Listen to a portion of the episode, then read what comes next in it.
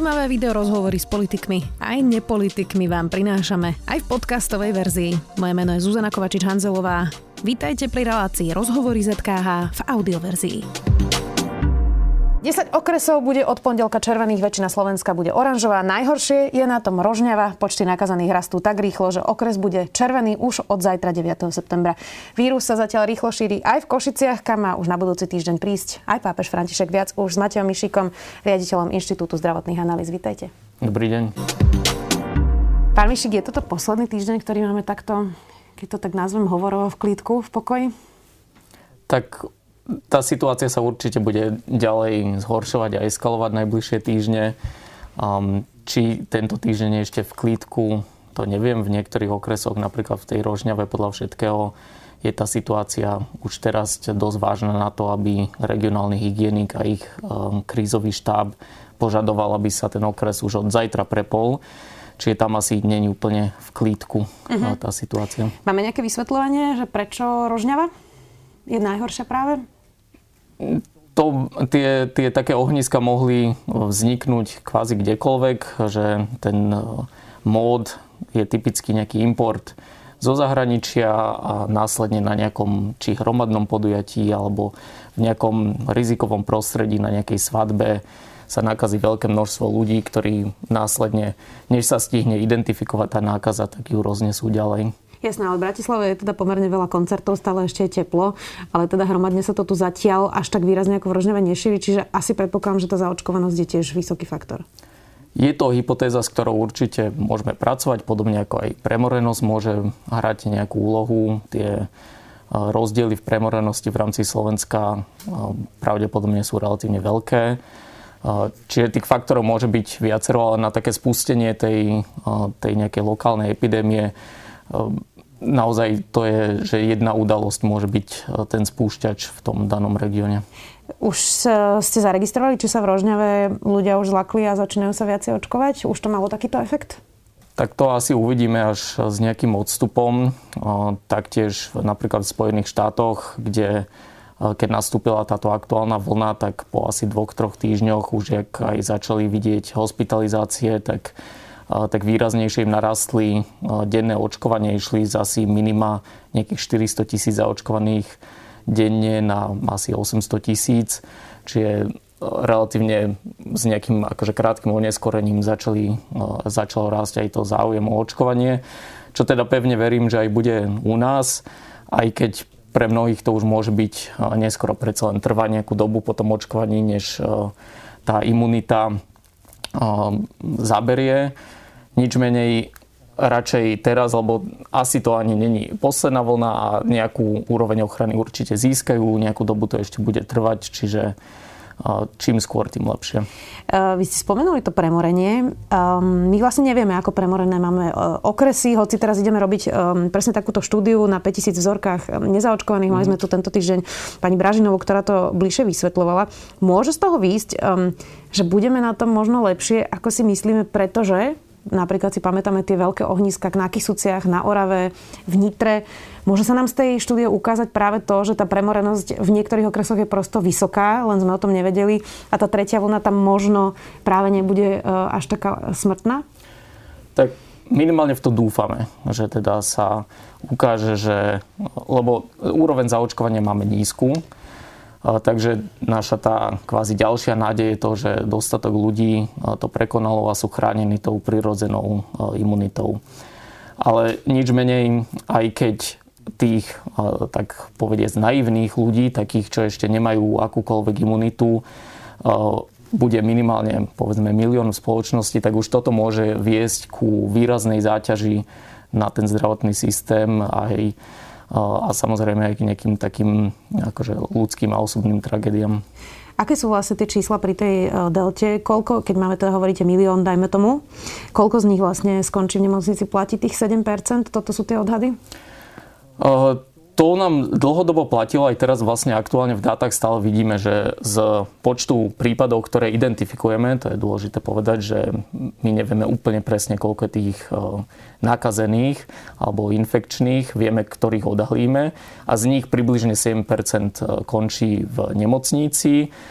Um, ale na také prvé pozretie vidíme tam relatívne veľký rozdiel medzi tou skupinou zaočkovaných a nezaočkovaných. Čiže z tých osôb, ktoré sú pozitívne testované, nezaočkované, tak to percento sa javí až okolo niekde 9% plus a u tých zaočkovaných je to niekde okolo 3%. A tam si treba ešte zobrať do úvahy, že že tí zaočkovaní, čo sa testujú, budú takí, čo už majú symptómy. Čiže je tam nejaká E, nejaká skupina, ktorá sa testuje, ktorá je pravdepodobne špecifickejšie vyberaná ako u nezaočkovaných. Čiže to percento by bolo nižšie, keby sme vedeli presne, presne o každom, kto je ako nakazený. Ale to sme predsa vedeli. To, je to prekvapivé pre vás? Vedeli sme, že zaočkovaní budú menej končiť v nemocniciach a nezaočkovaní viac. Čiže iba sa potvrdilo to, čo sme už hovorili, nie? Jednak sa potvrdilo to, čo sme si mysleli, ale na druhú stranu, aj ak by to percento bolo konštantné, tých 7%, tak by to bolo trochu prekvapivé, lebo zo zahraničia nám hovoria dáta, že tá delta spôsobuje ťažší priebeh, že z Británie hovoria, že okolo dvojnásobok ľudí končí v nemocnici. Čiže to by bolo prekvapivé, že stále sme iba na tých 7%, čiže dáva to zmysel, že u tej nezaočkovanej skupiny je to percento vyššie, čiže z tej konkrétnej kohorty. Takže aj to pasuje do, do toho, čo vieme alebo predpokladáme o delta variante. Platí um, tá premisa, že infoko, infikovaní sú teraz mladší a zdravší, ako boli pri tej druhej vlne? Či to platí u infikovaných, um, presne, že kto vlastne uh, sa infikuje alebo že um, či je tam nejaký zásadný rozdiel, to nejak úplne nevidíme. Vidíme, že je rozdiel, že či medzi infikovanými detekujeme zaočkovaných alebo nezaočkovaných, uh, ale že v rámci, v rámci nemocníc, ak na to sa pýtate, tak minimálne vidíme, že v tej skupine zaočkovaných, ktorí predsa len majú tú smolu a dostanú sa do nemocnice, ich priemerný vek je výrazne vyšší ako tých e, nezaočkovaných. Čiže naozaj e, to očkovanie chráni, ale keď má človek ešte nejaké pridružené komplikácie, ktoré typicky s vekom prichádzajú, tak má o niečo vyššie e, riziko. Čiže priemerný vek aktuálne hospitalizovaných medzi tými zaočkovanými, ktorí sú v nemocnici asi skoro 70 rokov a u tých nezaočkovaných je to asi 60 rokov. A mhm. tam aj vidíme naozaj 50 40 30 obzvlášť tej skupine nezaočkovaných. Nechcem vás teraz tlačiť do politických vyhlásení, ale tento týždeň Marian Vyskupiš že sa aj hovoril, že si zvažoval rizika a že je teda mladý a zdravý a má dobrú imunitu, tak sa nedá zaočkovať. On má teda okolo 40 čiže odporúčili by ste mu zaočkovať sa. Určite áno, ja osobne mám veľký rešpekt pred tým ochorením. Aj teraz vyšla, keď, keď už nie z tých zdravotných hľadísk, lebo poznám niekoľko ľudí v mojom veku, ktorí mali ťažký priebeh, niektorí skončili v nemocnici. Ale teraz napríklad vyšla štúdia, že po prekonaní nielen sú tie všelijaké dlhodobé následky, ale aj pokles IQ. Že celkom signifikantne vychádzalo. Čiže môžu to byť fyzického charakteru, môže byť problém s dýchaním, s kardiovaskulárnym obehom, ale aj kognitívneho. Čiže ja mám z toho predtým dosť veľký rešpekt a teda som rád, že som mohol využiť tú možnosť sa nechať zaočkovať a aj pánovi poslancovi by som to teda vrelo odporúčal. Tak dúfajme, že si pozrie tento rozhovor. Slovensko je medzi krajinami, kde najrychlejšie momentálne rastú prípady COVID-19. Prijímame teraz 11 pacientov denne do nemocnic, ak teda mm. máme ešte aktuálne čísla. Minulý týždeň to bolo 7. Takže naozaj drvivá väčšina z nich sú nezaočkovaní ľudia, chápem to správne. Áno, asi 90% hospitalizovaných pacientov sú nezaočkovaní. Tie umrtia zatiaľ, ich je teda našťastie málo, ale porastú, e, sú tiež len medzi e, nezaočkovanými? U umrtí ešte nemám spracované tieto dáta na tej úrovni, ale každopádne umrtia tak povedz meškajú za hospitalizáciami niekoľko týždňov, čiže tam uvidíme až s nejakým odstupom času ale minimálne zo zahraničia nám teda hovoria tie, tie dáta, že tie úmrtia sú žiaľ iba alebo takmer výhradne medzi, medzi nezaočkovanými. Um, takže sú to z veľkej časti odvratiteľné úmrtia. Ja viem, že vy ste analytik, ale čisto teda podľa tých čísel Zaviní návšteva pápeža Františka desiatky mŕtvych? Nech, nechcem hovoriť, že či zaviní alebo aké počty. Každopádne v tejto situácii by som ja osobne sa nejakých veľkých hromadných podujatí nezúčastňoval. Um, ideálne, keď už, tak v exteriéri s dodržiavaním všetkých tých štandardných, čo už rok máme oskúšané metód ako rúško. Ideálne, keď je človek ešte aj nezaočkovaný, tak naozaj ten respirátor by som akože odporúčal, ale ideálne neísť na takéto veľké hromadné podujatia. Inak e, možno to je zdvihnutý prst. Červený okres bude od pondelka aj e, Košický okres, kde je teda Lunik 9 a kde má ísť pápež aj na stretnutie s mladými. E, je to rozumné, aby v týchto okresoch, ktoré už sú pred návštevou pápeža Červené, boli teda masové podujatia? Aj v rámci COVID automatu sú vlastne zadefinované dosť prísne obmedzenia pre hromadné podujatia práve z toho dôvodu, že to vie relatívne ľahko tú situáciu eskalovať. Práve v Košiciach máme momentálne aj najviac hospitalizovaných pacientov a aj veľmi vysokú pozitivitu testov. Čiže dá sa predpokladať, že množstvo tých prípadov, ktoré tam sú, ani vlastne nemáme odhalené. Aký je rozdiel medzi Košicami a Bratislavou? Prečo v tej Bratislave ešte stále máme zelený okres, e, keď tá zaočkovanosť je tam tiež vysoká? Máme preto nejaké vysvetlenie, prečo tie Košice sú na tom horšie ako, ako napríklad teda Bratislavský okres, hoci tie zaočkovanosti naozaj vieme porovnávať? Tak je vyššia tá zaočkovanosť predsa len v Bratislave ako v Košiciach. Ale na druhej strane je to to, čo sme sa bavili na začiatku, že v tejto počiatočnej fázi tej vlny tie ohniska môžu vzniknúť kdekoľvek, kde sa nedodržiavajú tie pravidlá, či je nejaká väčšia svadba, kde niekto infikovaný príde, sú tam nezaočkovaní ľudia, tam sa nenosia rúška, čiže ten, ten vektor môže veľmi rýchlo splanúť prakticky kdekoľvek. Um, Čiže je to zhoda náhod, že Bratislava je ešte zelená? V podstate chápem to správne? No, keď sme si práve pri príprave tej seroprevalenčnej štúdie, o ktorej ste spomínali, že ste sa aj s e, profesorkou Bražinovou rozprávali, tak sme sa snažili vytipovať obce, kde uh, jednak bolo nejaké vysoké úroveň alebo predpokladaná vysoká úroveň premorenia, alebo my vieme iba o tých prípadoch, ktoré sa podarilo uh, detegovať a naopak také, kde, kde je možno aj vysoká úroveň potenciálne tých protilátok.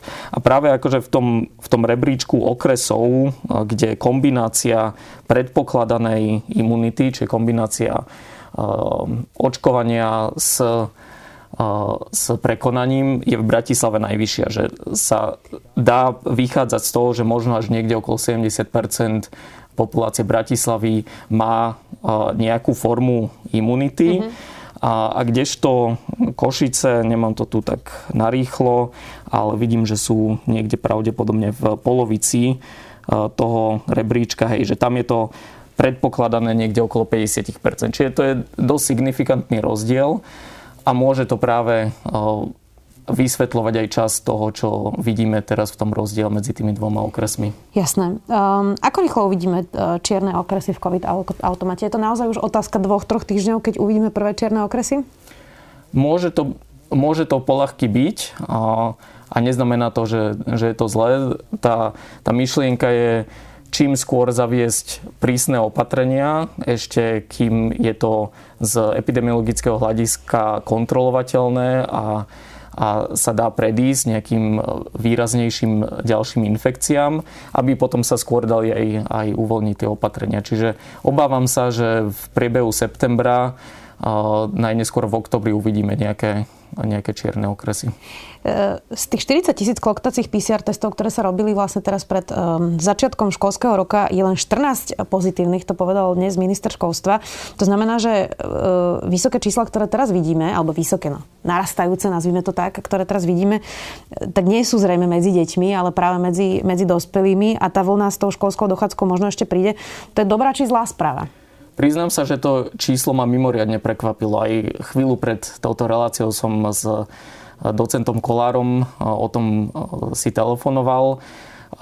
Ak je to naozaj, že 14 prípadov v takej, to je 0,3%, tak je to dobrá správa, že evidentne je čas napríklad pre očkovanie v tých deťoch, že v tej populácii ešte není nejak veľmi zásadne rozšírená tá infekcia a to môže, teda môžu využiť rodičia aj napríklad to, čo sa dneska umožnilo, že deti od 5 do 12 rokov sa môžu dať zaočkovať a tým pádom je ešte nejaký čas, aby im tá imunitná odpoveď sa vyvinula. Celkovo vidíme z celkového počtu prípadov, nehľadiac iba na tieto vykonané v školách, že asi 17 za uplynulý týždeň e, z pozitívnych prípadov bolo medzi deťmi do 18 rokov, pričom sú zastúpené asi 19% v populácii, čiže sú trošku pod reprezentované v tej vzorke a je tam menej tých prípadov, ako by sme možno čakali. Uh-huh. Um, tak uvidíme, ako sa to bude vyvíjať. Hovorí sa, že teda tie školy sa pomerne rýchlo uh, premoria. Kedy bude ten tre- vrchol tretej vlny? Aký je ten odhad? Keďže tá delta má byť rýchlejšia, tak čo to je? November? December? Dá sa tak, to vôbec takto povedať? Veľmi ťažko sa samozrejme e, tie prognozy a predpovede robia. Tie, veľa premených do toho vchádza, veľa neznámych tam je, ktoré vlastne nevieme. Že nevieme, koľko ľudí na Slovensku reálne má nejakú úroveň uh, imunity, uh, aké sú tie sociálne prepojenia medzi, medzi týmito skupinami. Ale čo sme videli v zahraničí a čo je taká hypotéza, s ktorou aj my pracujeme, že vrchol tejto vlny by mohol byť niekedy v októbri. Typicky aj v zahraničí sme videli, že ten, tá vlna vystúpala na vrchol behom takých šiestich týždňov približne a podobne dlhú dobu klesá. Samozrejme to ale veľmi záleží od toho, že či sú zavedené nejaké opatrenia alebo nie sú. Že v Británii potom poklese, ktorý bol hlavne daný izoláciou tých ľudí, ktorí boli v kontakte alebo boli pozitívni, tak opäť, jak vyšli z tej izolácie, tak opäť začala rásť tá vlna. Mám opäť takú otázku, na ktorú mi asi neodpoviete, ale aj tak sa ju opýtam. Aký je odhad, koľko ľudí zomrie v tejto tretej vlne? Pri tej druhej to bolo teda 12,5 tisíc. Keď tá delta je infekčnejšia, smrtnejšia, tak bude to ešte väčšie číslo? Či to bude väčšie číslo, to si nemyslím. Treba ale povedať, že e, oficiálne e, vieme o, o 12 tisíc umrtiach, ale vlastne nad úmrtia nám hovoria, že bolo viac tých. Čo neznamená, že tí ľudia nevyhnutne na COVID e, zomreli, ale práve to vyťaženie toho zdravotného systému, ktoré môže veľmi ľahko a pravdepodobne aj nastane, že bude sa musieť odkladať nejaká forma zdravotnej starostlivosti, tak to môže viesť k umrtiam kvôli nedostatočnej zdravotnej starostlivosti um, iných pacientov s inými ťažkosťami. Že odhaduje sa, že vlastne až okolo možno 17 tisíc sme mali doposiaľ tých nadmerných úmrtí celkovo. Bude to podobné teraz, alebo horšie, lepšie? Aké sú tie odhady? Je to nepopulárne hovoriť o tom, ja viem, ale na čo sa teda pripraviť, e, je moja otázka. No, obávame sa, že, že tých umrtí môže byť v tisícoch. Od pondelka sa dáva aj tretia dávka. Začína sa tými, ktorí teda mali ako prvý vlastne vakcináciu, čiže môžu sa prihlásiť tí, čo mali e, aspoň 8 mesiacov od prvej e, dávky. Mm-hmm. Nemalo by to byť po správnosti tak, že sa môžu prihlásiť aj seniory, ktorí by potrebovali tú tretiu dávku, najprv teda 80 plus, potom 70 e, plus, tak to predsa robia vo viacerých krajinách. Ono v tej výhláške, ja som ju teda presne nevidel, ale je tam nejaká hierarchia, že vlastne v akom poradí podľa toho samozrejme zdravotníckí pracovníci, ľudia vo, s komorbiditami, s vysokým rizikom v domovoch sociálnych starost, zariadených sociálnej starostlivosti a služieb. Tam to vnímam ako mimoriadne dôležité, lebo tam naozaj môže dojsť k nejakým ohniskám a tam je tá nákaza pre tých ľudí mimoriadne dôležitá, mimoriadne nebezpečná. Čiže to sú akože tie oblasti, ktoré podľa mňa si myslím, že treba čím skôr, čím skôr očkovať. Nič menej tá ochrana sa javí, ona není binárna, že nejaký moment máme ochranu a potom už nemáme ochranu. Ona iba mierne klesá. Ani nerozumieme úplne presne zatiaľ, že ako klesá, ktorá časť tej imunitnej odpovede sa ako správa. Čiže sú určite do istej miery tí ľudia chránení, pravdepodobne veľmi dobré, ale práve pri tých skupinách, kde tá imunitná odpoveď už z počiatku tou vakcináciou nemusela byť až taká silná, ako sú starší ľudia, tam to určite má zmysel. Bude to mať nejaký efekt na tú situáciu s deltou, tretia dávka, myslím teraz. Um, je to opatrenie ktoré pomôže ešte v tejto vlne, alebo je to iba vlastne dlhodobejšie uh, a má to dlhodobejší efekt? Nemyslím si, že nejaké významné zlep... Osobne to samozrejme pomôže tým jednotlivým osobám, ale že by to sme videli nejak signifikantne v číslach, to si osobne nemyslím. A práve v tom kontexte vnímam pozitívne očkovať treťou dávkou ľudí, napríklad, ktorí majú zníženú imunitu, starší v tých zariadeniach sociálnych služieb. Ale bežnú populáciu si myslím, že ešte aktuálne, kde veľké množstvo krajín, napríklad naši susedia na Ukrajine, kde úroveň zaočkovanosti sotva presahuje 10% prvou dávkou, že v tejto situácii je veľmi vhodné pomáhať iným krajinám formou darovania vakcín a lebo naozaj, že kým všetci na svete nie sú v bezpečí, tak nikto není, lebo veľa prípadov je veľmi dobré, dobrá živná pôda pre vznik nových variantov. Na to upozorňuje VHO, uvidíme, ako zareagujú krajiny. Ako sa má teraz, a to je už moja záverečná otázka, správať človek, ktorý chce byť obozretný. Tak sme povedali, že dobre ísť na pápeža asi nie je dobrý nápad, obzvlášť keď je niekto nezaočkovaný. Ale povedzme si, ako sa má teda správať napríklad zaočkovaný človek. Uh, má nosiť preventívne už respirátor do verejných priestranstiev, do MHD, e, ja neviem, na, do obchodov a podobne. E, a, a ako sa má vlastne správať voči napríklad starším svojim členom domácnosti, ktorí možno sú tiež zaočkovaní, ale zrejme im už teda postupne možno trochu klesá tá imunita. Majú cestovať, necestovať? Aké by ste dali odporúčania? Tak obzvlášť u zaočkovaných ľuďoch e, je to o takej spolupatričnosti a zodpovednosti k iným. E, predsa len ako zaočkovaní sa aj menej testujeme, keď sa nakazíme, môžeme byť asymptomatickí. Čiže e, ukazuje sa, že riziko, že zaočkovaná osoba šíri ďalej vírus je naozaj malá, ale to riziko tam je. Čiže napríklad, keď by som išiel pozrieť svojich starých rodičov alebo do nejakého zariadenia sociálnej starostlivosti, tak určite by som to rúško alebo ideálne respirátor mal na sebe, taktiež vo všetkých vnútorných priestoroch.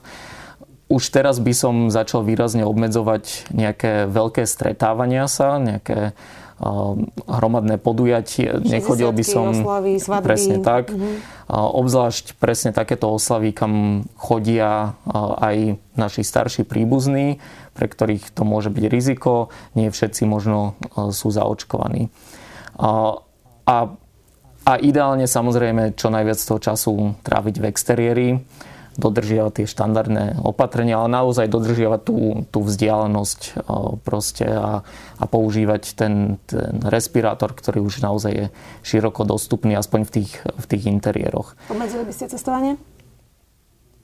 Mm, ja osobne určite minimálne do tých krajín, alebo do tých aj v rámci Slovenska, do tých oblastí, ktoré majú horšiu epidemiologickú situáciu, tak... Čiže do Rožňavy by ste teraz asi nešli na víkend na chatu, predpokladám minimálne z toho pohľadu, že e, je isté e, nenulové riziko, že by som mohol byť nakazený a ešte by som tam mohol, tak povedz, priliať e, olej do ohňa. Čiže áno, tam by som určite na nejakú oslavu minimálne nešiel teraz. Tak držíme všetkým palce, aby sme to prežili čo najlepšie a v čo najväčšom zdraví. Ďakujem veľmi pekne, že ste si našli čas. Matej Mišik, riaditeľ Inštitútu zdravotných analýz. Ďakujem za pozvanie.